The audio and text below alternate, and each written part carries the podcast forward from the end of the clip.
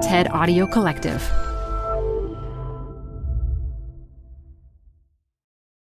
This episode is brought to you by Progressive.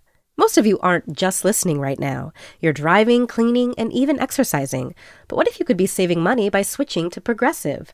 Drivers who save by switching save nearly $750 on average, and auto customers qualify for an average of seven discounts. Multitask right now. Quote today at progressive.com. Progressive Casualty Insurance Company and Affiliates. National average 12 month savings of $744 by new customers surveyed who saved with Progressive between June 2022 and May 2023. Potential savings will vary. Discounts not available in all states and situations. Canva presents Unexplained Appearances. It was an ordinary workday until. That presentation appeared out of thin air. Also, it's eerily on brand. Wait, did that agenda just write itself? Words appear, making this unexplainable case. Unexplainable? It's Canva's AI tools. I can generate slides and words in seconds. Really? the real mystery is why I'm only learning this now. Canva.com, designed for work.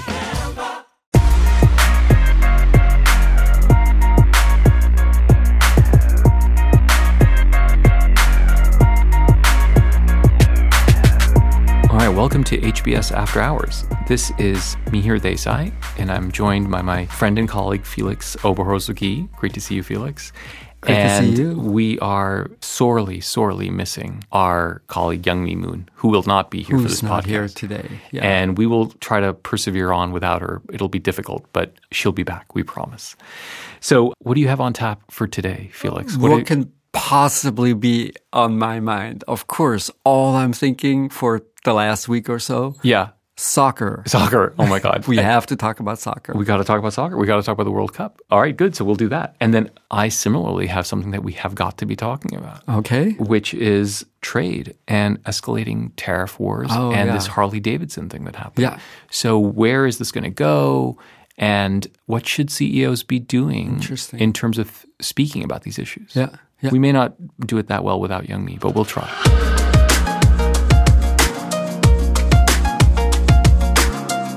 All right, so I thought we could talk a little bit about something straight out of the headlines, which is trade. And more specifically, yes. about this recent thing that happened with Harley Davidson. Okay. And I think it's just fascinating. So, you know, a couple things happened, right? Which is, um, first, this is in the context of a escalating trade war with countervailing tariffs being imposed by different places. Harley Davidson made an SEC filing, interesting way to do this, which said that because of tariffs imposed by the EU in response to American tariffs, they would now be setting up production in Europe to effectively, you know, jump over the tariffs, which is that old logic for Yeah. setting up production abroad. This was received as front page dramatic news, in part because Harley Davidson is Harley Davidson, in part because the president had actually used Harley Davidson as an example of great American companies and the kinds of companies who are going to be building in the United States as a result of this. And then, of course, finally, just because it is a very significant move for Harley Davidson to do this.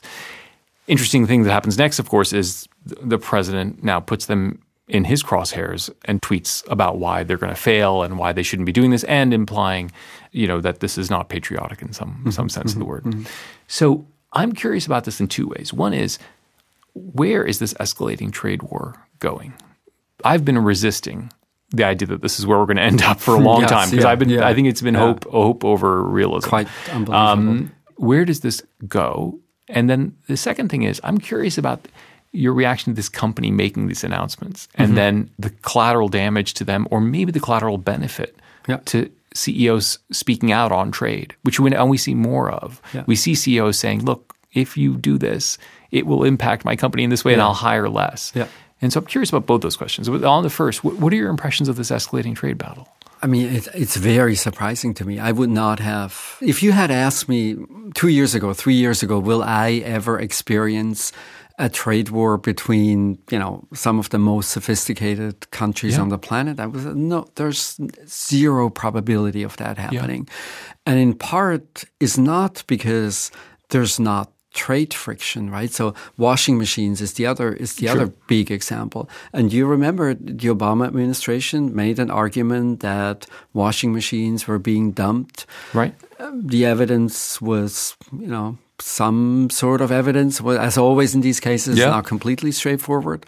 And so uh, my expectation was this is how we're going to deal with these tensions. Yeah. We will be very specific. Exactly. We will do our very best to to document that in fact you're trying to sell below your cost in order to damage Right. one of our industries. And then we have very targeted responses And resolution mechanisms. and resolution mechanisms. Exactly. And none of this is true here. Yeah. Right. So the, the tariffs are very broad. They're they're spread over hundreds of different products. and across countries that we would normally never think about retaliating against Yes. uh, or I mean, you know, Yes. imposing tariffs on. Yes. Yeah. And I think the one thing that it's already done, I think, is that it started a conversation that highlights just how global supply chains are Yes. today. Right, like the washing machine example, I actually love. So, so the Koreans get hit with the Obama tariffs. Yeah. they move from Mexico and Korea, where the washing machines used to come from. They move production to China. Right. Okay. So now we're importing washing machines from China. Of course, the next thing that happens is the Trump administration has tariffs against China. So they 20% up to, I think, 1.2 million machines. And then it goes even higher. Yeah. What's the response of the Korean manufacturers? They both are now in the process of setting up major manufacturing facilities in the United States. Yeah. The towns and the cities that compete for these manufacturing locations, what, what do you think they do? Oh, they give great, fabulous subsidies, just like the Korean government Yeah. and the Mexican government gave. But there are subsidies, There, damn it. there are our subsidies. That's which is very, which is very different. And now the last irony is that now if Samsung and LG the size of their facilities is in part explained because they wanted to export washing Yeah, machines exactly. from the United States to Europe, which they now cannot do because Yeah. Europe is protecting its own washing machine. So this just says if you trigger any one element in this global system, it is almost impossible to predict all the all different the the, simple model of an exporter is just like you know like, not you know there's just just- too much yes. of that kind Yeah. of trade but that makes it even more puzzling right felix? After creating 40 years of global supply chains we've decided to tear it all up right? I mean one would have thought that the presence of these global supply chains you know would have made people realize that this is a far more complex system to kind of monkey around with. But is your sense that at the level of policymakers that that there's a deep understanding of how global these supply chains are? Oh, well, you're right. There probably isn't a deep understanding of that. But I mean, there, it's not also that hard to figure out, right? I, mean, I mean, it's not that hard to figure yeah, out. right. Um, but where do you think this is going to go? So one intuition that I have is that the relationships are so complicated and Yeah. the responses are in the end so diffuse that Yeah. I think the political cost to starting this trade war, other than the headlines and you know claims about jobs being created, see, jobs being lost, I think the political cost might not actually be that great.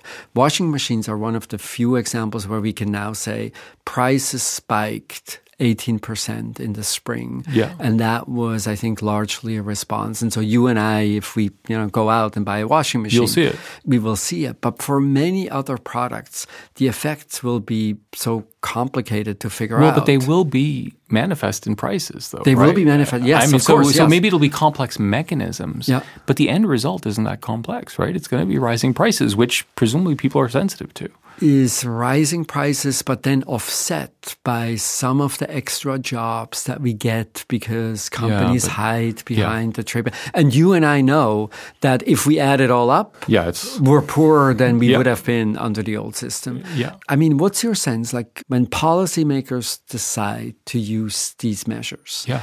Maybe they're not thinking about global supply chains all that much, but uh, for sure they're thinking about electoral support that Yes, will come forward as a result of having started the trade war. Right. So is your sense that they think the response will be positive? I think it's a winning. I think they think it's a winning strategy, Yes, and I think it's interesting because it couples together elements on the left with elements on the right. Yes. The question to me, I think, is, well, we've been living for 50, 40 years, or whatever the last uh, thirty years of globalism, and the mantra we took for granted, we never really associated it in the right way with the economic outcomes that it was providing us with, right? Yeah. And so Yeah. now people are willing to ditch Yeah. the global order Yeah. at a remarkably rapid pace. Yeah. I mean, I, I confess it's like the first time I've started to just really think hard about how I've benefited in the last 30 years from in the global order that my children just may not. You know, I mean, that's a I'm literally benefited in a personal Mm-hmm. Yeah. way, in an economic way, and I mean, in our professional way. I mean, it is just astounding to think that my children won't have that benefit. And I wouldn't have thought about that three years ago, to your yeah. point. Yeah. What changed? Why do you think it's happening? And why do you think it's happening now? I think, in one sense, one has to relate it back to two things. One is our failure to deal with stagnating median wages in this country. It is still, I think, the aftermath 10 years later of the global financial crisis, mm-hmm. Yeah. where you have a lot of wealth destruction in kind of the bottom two quartiles of the population, and people are still angry as heck about that. Yeah. And finally, it is what we always know, which is during anxious times, we project onto the other. Mm-hmm. You know, we project the enemy to be the other, whatever the other is. Yeah. And the other is largely foreign activity or foreigners or foreign uh, anything. And I think that is what's happening, which is we're just projecting a lot of anxiety onto what we always project mm-hmm, anxiety mm-hmm. onto the other. Yeah. Now, of course, hindsight uh, is is always easy. Yeah. If you had known that this is the eventual outcome, what would- you have done differently? Well, I mean, I think we always would talk about trade assistance and we never did it, right? We never really did Yeah. the hard thing. Yeah. And we never made the trade off clear, which is Yeah. we never we always talked about the gains, we never talked about the, The losses, losses. and the fact that it was really an aggregation of gains that were more than the aggregation of losses. Yeah. We needed more transfers than we were willing to do.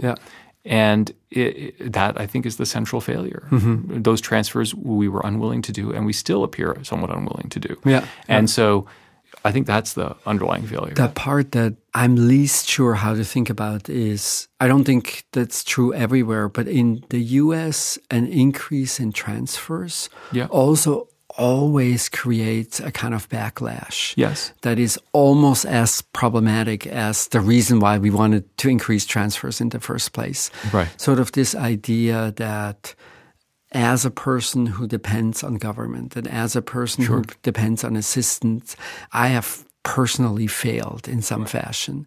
And that is very hard to deal with. I think at an individual level, it makes people around groups that receive assistance suspicious, Yeah. jealous. It, it, it creates some kind of animosity that is not helpful in daily Yeah. life, is not helpful in, in the bigger game of politics. So I understand when you say, okay, so, you know, globalization, trade creates winners and Yeah. losers and just make sure we take care of the losers. But that, That part is, is- yeah. difficult as well, right? It's, Can we just go to the present and talk about the business leaders today who are speaking out on this? Yeah. I'm curious of what your views are, which is is it time for them to take a more aggressive stance on this and to publicly talk about why these policies don't make sense? I mean, in a way, I'm disappointed by the fact that more people haven't strongly said, look, I'll tell you what we're going to do if you do these policies. Yes. I mean, Harley is the first one to really say that in an aggressive way. Is there a role for the CEO of Harley or Yeah. whoever? Yeah. My instinct is they should be speaking more loudly than they are. Is that wrong? So I have two reactions. One is in the case of Harley, uh, a few days before Harley, we had Daimler, right? Yes. That reported, oh, likely impact of the trade war Right. on its. And it, That was a financial. It was a financial hit. yes, it was a financial hit. But in a way, the disclosure, Harley's disclosure, in part comes from predicting Yeah. what the financial impact will be if they don't move to Europe the Yeah. way the way they have planned. And so, I think one of the ambivalences, of course, if prices go up, that's hard for the foreign producer Yeah. because now you Yeah. know you're less competitive and it provides a ceiling for the domestic producer But, but to your get- point, if there's all global supply chains, then it's too Oh. hard to then separate out domestic and foreign producers, right? but if you're whirlpool and Well, you have 30% case, market yeah. share rising washing machine prices is the It's just best. all right, yeah, yeah. it's just all right and so i think part of what i interpret part of the ambivalence where people don't really speak out is that in a way, some companies at some point in time are beneficiaries of the trade I, barriers. I'm, I think it's that may be true, but I think the global supply chain point from earlier is far too dominant, right? Which is there may be pure play winners, domestic players in things like white goods because transport costs are so high. Yeah. But if you think about global supply chains, then the puzzle to me is why firms aren't saying more and why they aren't making the case in a more powerful way. I, I fear it's this general withdrawal from political dialogue. Or, or their Oh, hesitation, interesting, their yeah. hesitation to be involved in political yeah. dialogue. Because you come across as partisan Yeah. the moment you say, say that anything. trade wars are not, and in particular on the trade arena. In the trade no arena way- in particular. Um, I mean, my instinct is there's got to be a way to be educational without being political. Yeah. This goes to conversations about lobbying as well, right? I mean, it's like companies have a point of view that is helpful. Yep. They should be sharing. Yeah. The question is, can you do it in a way that is not politically interpreted or interpreted to be political? And I just, my instinct is, God, if people understood the way these companies were organized and the actual consequences, Yeah. and they heard it maybe from the companies, that would make a difference. Yeah, yeah. And it's complicated, I think, by we tend to think in, in consumption terms first and foremost. Yeah, right. And of course, there's the consumption effect and there's job creation. And Yeah. I think the two. Are just not com- comparable in most Yeah, people's minds. yeah, Absolutely right.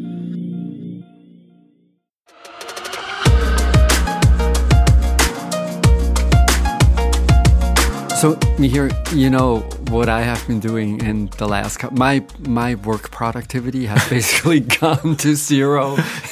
Every four years, this happens. Yeah. and of course, it's uh, time of the World Cup. Yeah, I, I confess I've caught a little bit of the bug as well. Oh, really? It's Yeah. kind of like the Mexico earthquake thing. Like I do wonder if there's an aggregate productivity shock Yeah. globally when the Yes. World Cup comes. Yeah, it's got to be. It's got to be the case. The number of people who text me when I watch matches it both makes me feel better about my watching, but also tells me lots of people are in it. There's a site. It's called Greatest Sporting Nation, Uh-huh. and basically what they try to do is they try to aggregate across all sports. Who is on top? Right. And you know, you know the answer. Of course, the U.S. excels, and it's very highly correlated with how rich is a country, Right. and it's very highly correlated with how big is the country because you produce more talent. Right. And then we have a tournament that is without the United States Or China, right? or other big Yeah. countries, but I think no one quite India, yeah. as surprising given just the, the economic powerhouse that the United right. States is. Do you have a sense of what's going on? Well, look, I think um, obviously in the in the case of the United States, there hasn't been the heritage. That maybe we're going to build it, and Yeah. maybe it's going to come. Although, frankly, people have been saying that for like the last thirty years. Like since Pele, I remember growing up, and like Pele came to the New Jersey Cosmos or whatever they were called, and Franz Beckenbauer was supposed to be the savior of U.S. soccer, Yes. and Yeah. it hasn't happened. Yeah. Um, my understanding, at least some of it, is to do with who plays. Yeah. My understanding of the U.S. is that it's a rich kid sport. Yeah. It's a very rich kid sport. Like basically, the people who play soccer are the suburban white uh, population. And the key to soccer around the world is that it's actually not a rich person's sport, and that you are actually tapping much larger populations, and you're tapping people who are willing to dedicate their lives to Yeah. the sport. Yeah, yeah. So I Yeah. thought I don't know. That was one explanation I had heard. Yeah. For thinking about this. Yeah, I think it is true that in ter- just in terms of size and the size of the sport, the U.S. because it's a big country Yeah. is now among the top nations where people pay attention to soccer. If you look at the live audience at matches, Mm-hmm. uh, it's now ranked number seven globally speaking. Huh. So Wait, so the U.S. is the U.S. is ranked number seven when you just look at how many people show up at matches Wow, you know, okay, on the yeah, weekend. yeah. So in that sense, it, it has arrived. So I want to share with you an idea that I read in Slate that I thought was very intriguing. And so here's their argument. Do you remember convergence in macroeconomic theory? yeah, yeah. Okay. So this is this idea that if a country is really poor, catching up in the very beginning is actually not that difficult to do Right. because you basically you do sensible things you copy technology that you have seen elsewhere and so you're growing very quickly and then at some point you hit this middle income trap Right. and middle income trap is sort of the you know once you have done all the simple things Right. now all of a sudden you have to be innovative and you have to have new ideas and Right. that of course is like a different game it's it's It's a much totally harder to different game, exactly. So Slate argued soccer is exactly like this. So if you look at the United States team, Yeah. the 1950s and the 1960s, they won a little less than a third of their matches. And so that was essentially the poor state. You know, they were not that successful. Right. And then by the 60s and 70s, they won about half their matches.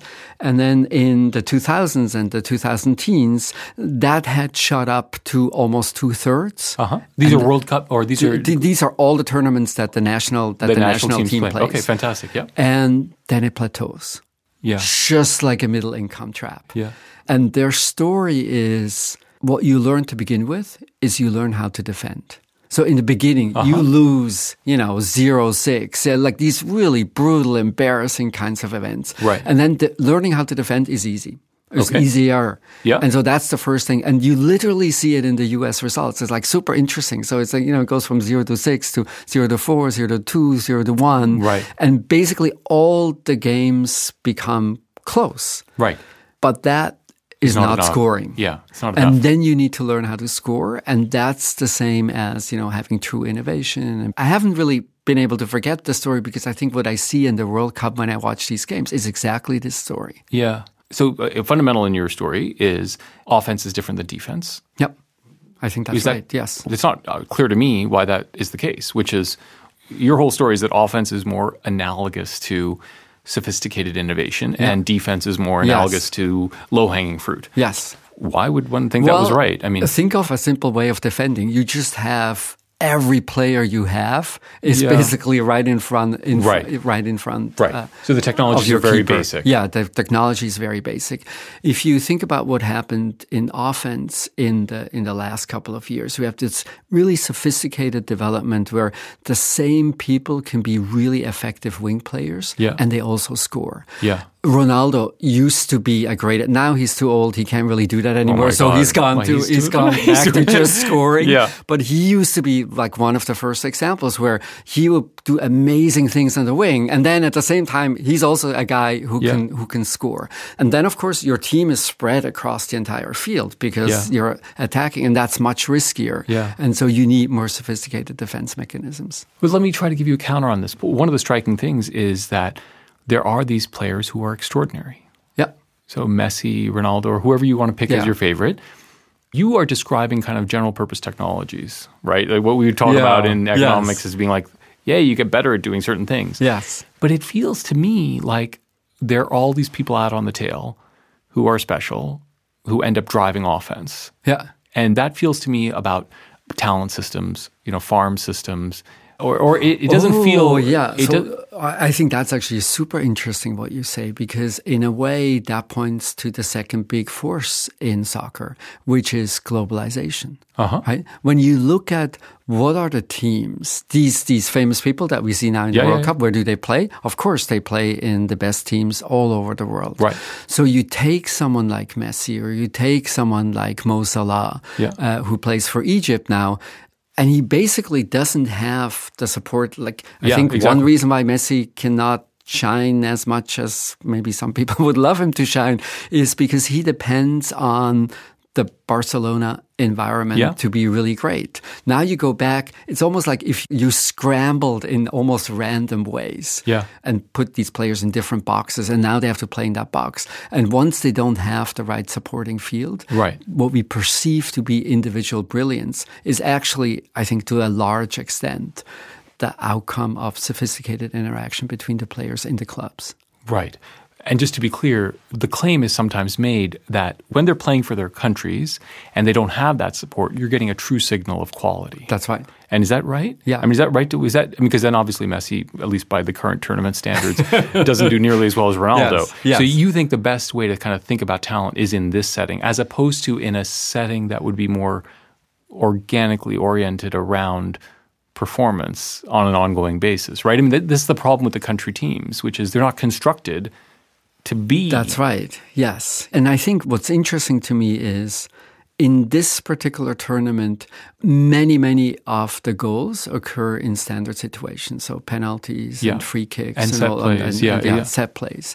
And so that is the moment where you least depend on Oh, everybody's around. interesting, And right. so that's why all of that happens because if everybody gets more sophisticated at defending over time, which I think is the story that we're telling, Yeah. uh, this is why every game I watch is basically close, Yeah. right? Which is true. Like, how can that be true? Like, where is like the 6-0? Well, there is no, well, they're yeah. uh, with few exceptions, but I think it's because every team has really great players. But I thought the opposite. So I'm going to just challenge you on this. Uh, my understanding is there's obviously 32 teams. They're thinking of going to 48. Yeah. And the concern is there's a huge gap between the top 15, Yeah. 16 and then the bottom 15, 16. Yeah. So if you go to the next, you know, 16 and you go to 48, you're going to be dealing with the dregs. Yeah.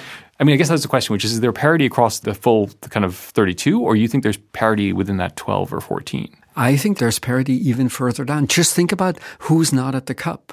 Yeah. The Netherlands is not at the cup. Italy is not at the cup. oh, that's right. I mean, it was almost unthinkable to have a World Cup without these teams. And so, and of course, you could always look at, oh, maybe they had a group that was a little more difficult. Right. But I think it's a good example of how globalization, in this case of a labor market for soccer players, Yeah. has really evened out the quality across. And so across just to go back to your original analogy for this middle income trap. Yes. What gets you that last piece? In this country setting, we think about institutions or incentives or, you know, to kind of create the innovation that we would need to kind of graduate to high income. Yes. Yeah. What is it going to be in soccer? I think in soccer, it's going to be investments in the national team. Yeah. Right. So because you can, if you're Barcelona or if you're, you know, any one of the famous clubs, then of course these players play all the time together. And so I may have someone from Africa who doesn't have a long Right. history of being really great at soccer, except they come up through the system and then you can build interdependencies that make them really successful. Yeah. Mo Salah being a great example. Uh, but if you don't have those same investments at the national level, Yeah. I think you get, you know, the US, you lose against Trinidad. Yeah, I think this is really fascinating. We'll see, obviously, which Yes. one turns out to be right. Yeah. Um, just to force you on this, since you're the bigger fan than me by far, um, do you want to make your pick public at the time? I'll just note what time it is, which is we're still um, finishing just right now, The finishing first the, group, the first yeah. round. Who are you? Who are you picking, and who are you rooting for? More importantly, So I always would love it if Brazil wins, just because the type of play The type I of play, is yeah. is just is really Yeah. is really hard to beat.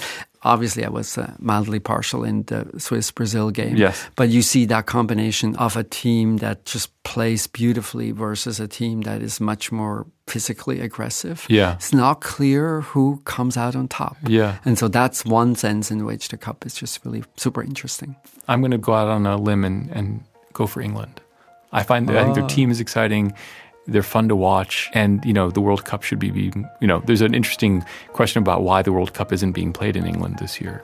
Um, I don't know if you followed that, but it's it's interesting. I kind of feel like they deserve to win, Okay, uh, maybe okay. more than anyone else. We will see.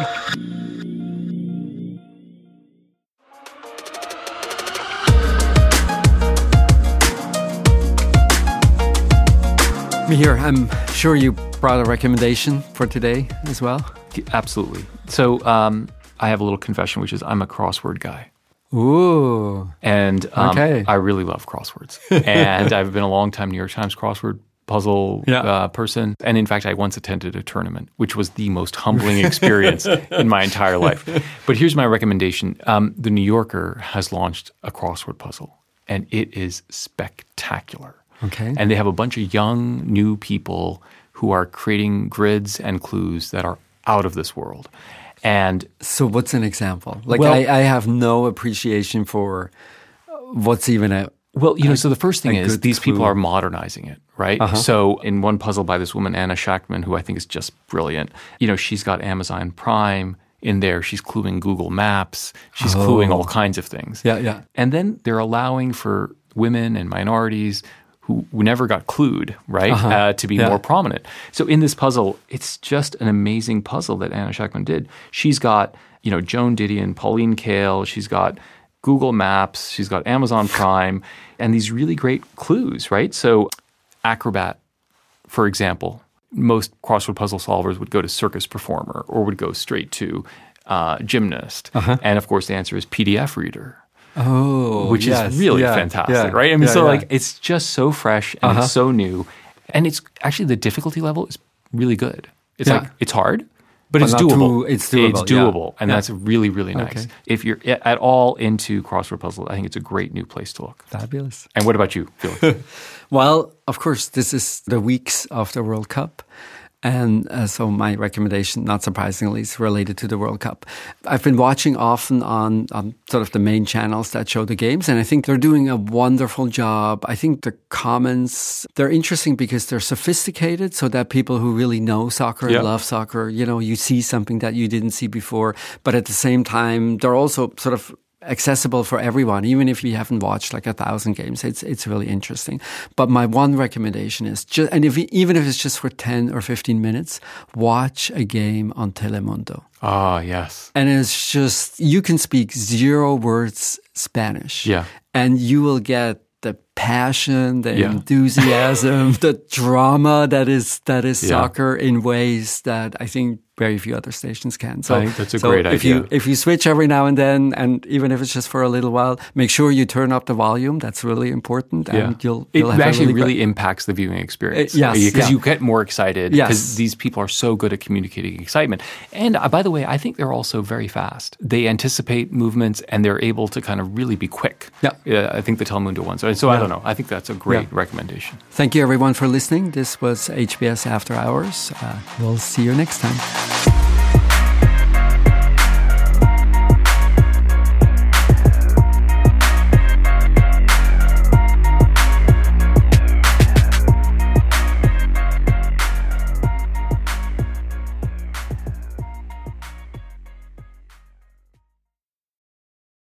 Support for the show comes from Brooks Running. I'm so excited because I have been a runner, gosh, my entire adult life.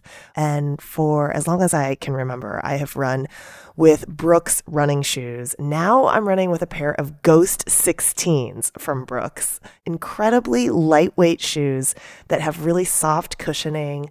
It feels just right when I'm hitting my running trail that's just out behind my house. You now can take your daily run in the better than ever Ghost 16. You can visit brooksrunning.com to learn more.